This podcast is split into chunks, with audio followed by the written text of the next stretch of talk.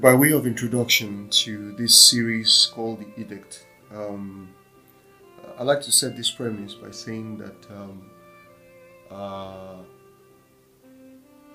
the relationship with the God of heaven, the creator of heaven and the earth, throughout the Old Testament was something very difficult. Uh, it was standards and rules that seems like it's so very hard to attain. And that's why God brought uh, Jesus Christ so that He can simplify these things and make it easier for man to actually have a relationship with Christ, with God. So being in Christ is actually transporting or translating from the, the, the former covenant where it was a lot harder to please God uh, into a new covenant where it's much easier to please God uh, God gave already gave all that He would give in His begotten.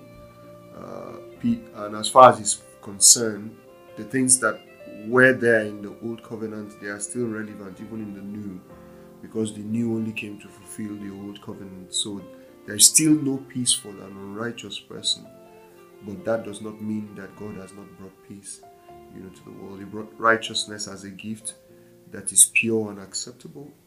Um, now the highway to God must be put back in order, and that's what this whole thing, you know, is is, is all about.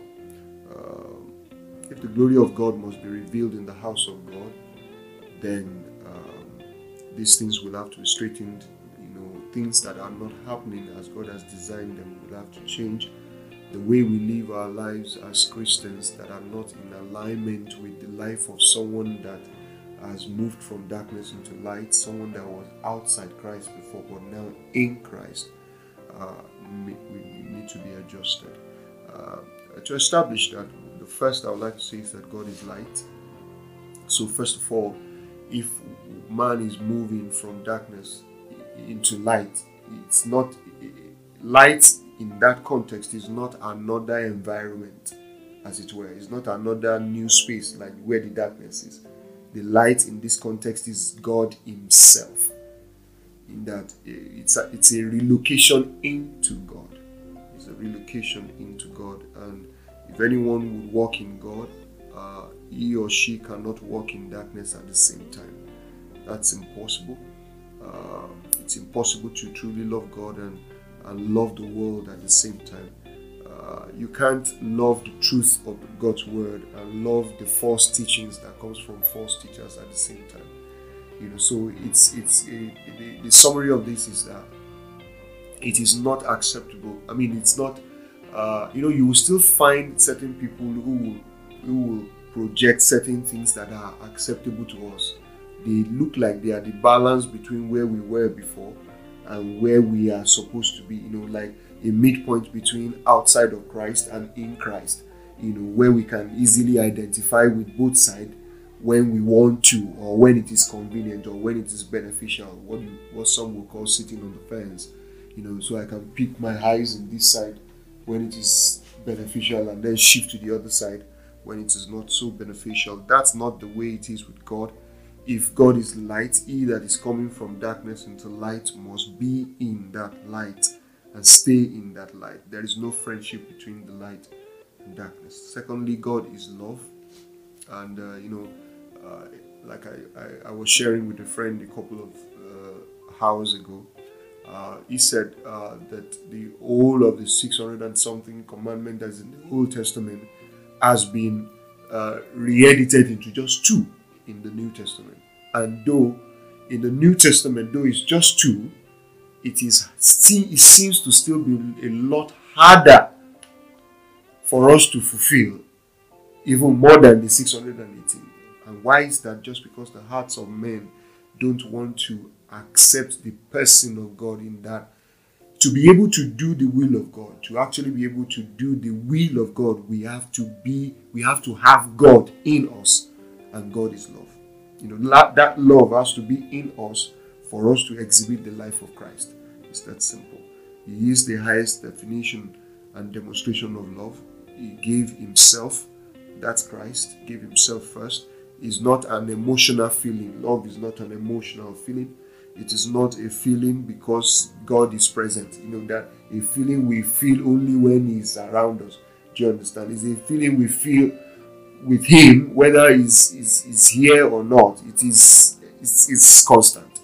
You know, it's not a feeling that stays now or is not here at another time. It's constantly there because God is everywhere, right?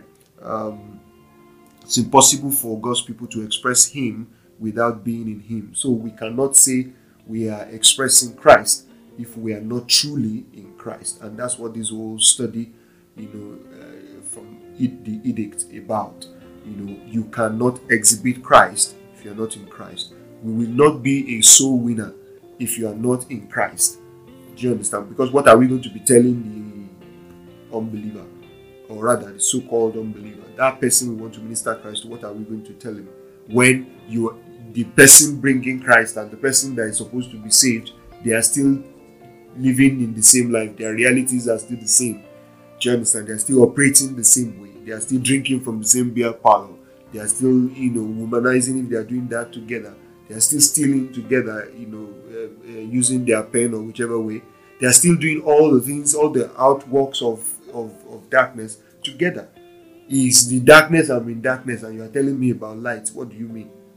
Do you understand? As in, how do you say that? That's why those who must be soul winners are supposed to be uh, witnesses, not people who are storytellers. You know, we are not storytellers. You know, we are supposed to be witnesses in that the things we are sharing, they are the things we have been through. We are in that light. We are in Christ, so we can then come and say to you, the, tell you something about the Christ that we are in, because we are already in Him. All right. And then finally, the, uh, God is life.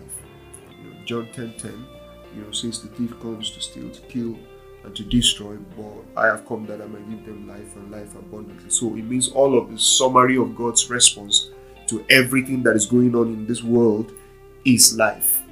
And that life, in this context, it means that uh, that life has to be more than a resource for it to be relevant. I don't know if you understand what I'm saying. You know, it has to be more than a resource for it to be relevant. And so God is the life Himself. You know, uh, John, that same John will say that this light is the life of men. You know, uh, you know, is, is the life Himself. Jesus is that life, and in Him all the answer to every matter that will ever arise in heaven, on earth, or beneath the earth, and in the seas. Every answer that will ever be required is in that life, is in God. Is the very force behind all that was, all that is, all that would ever be.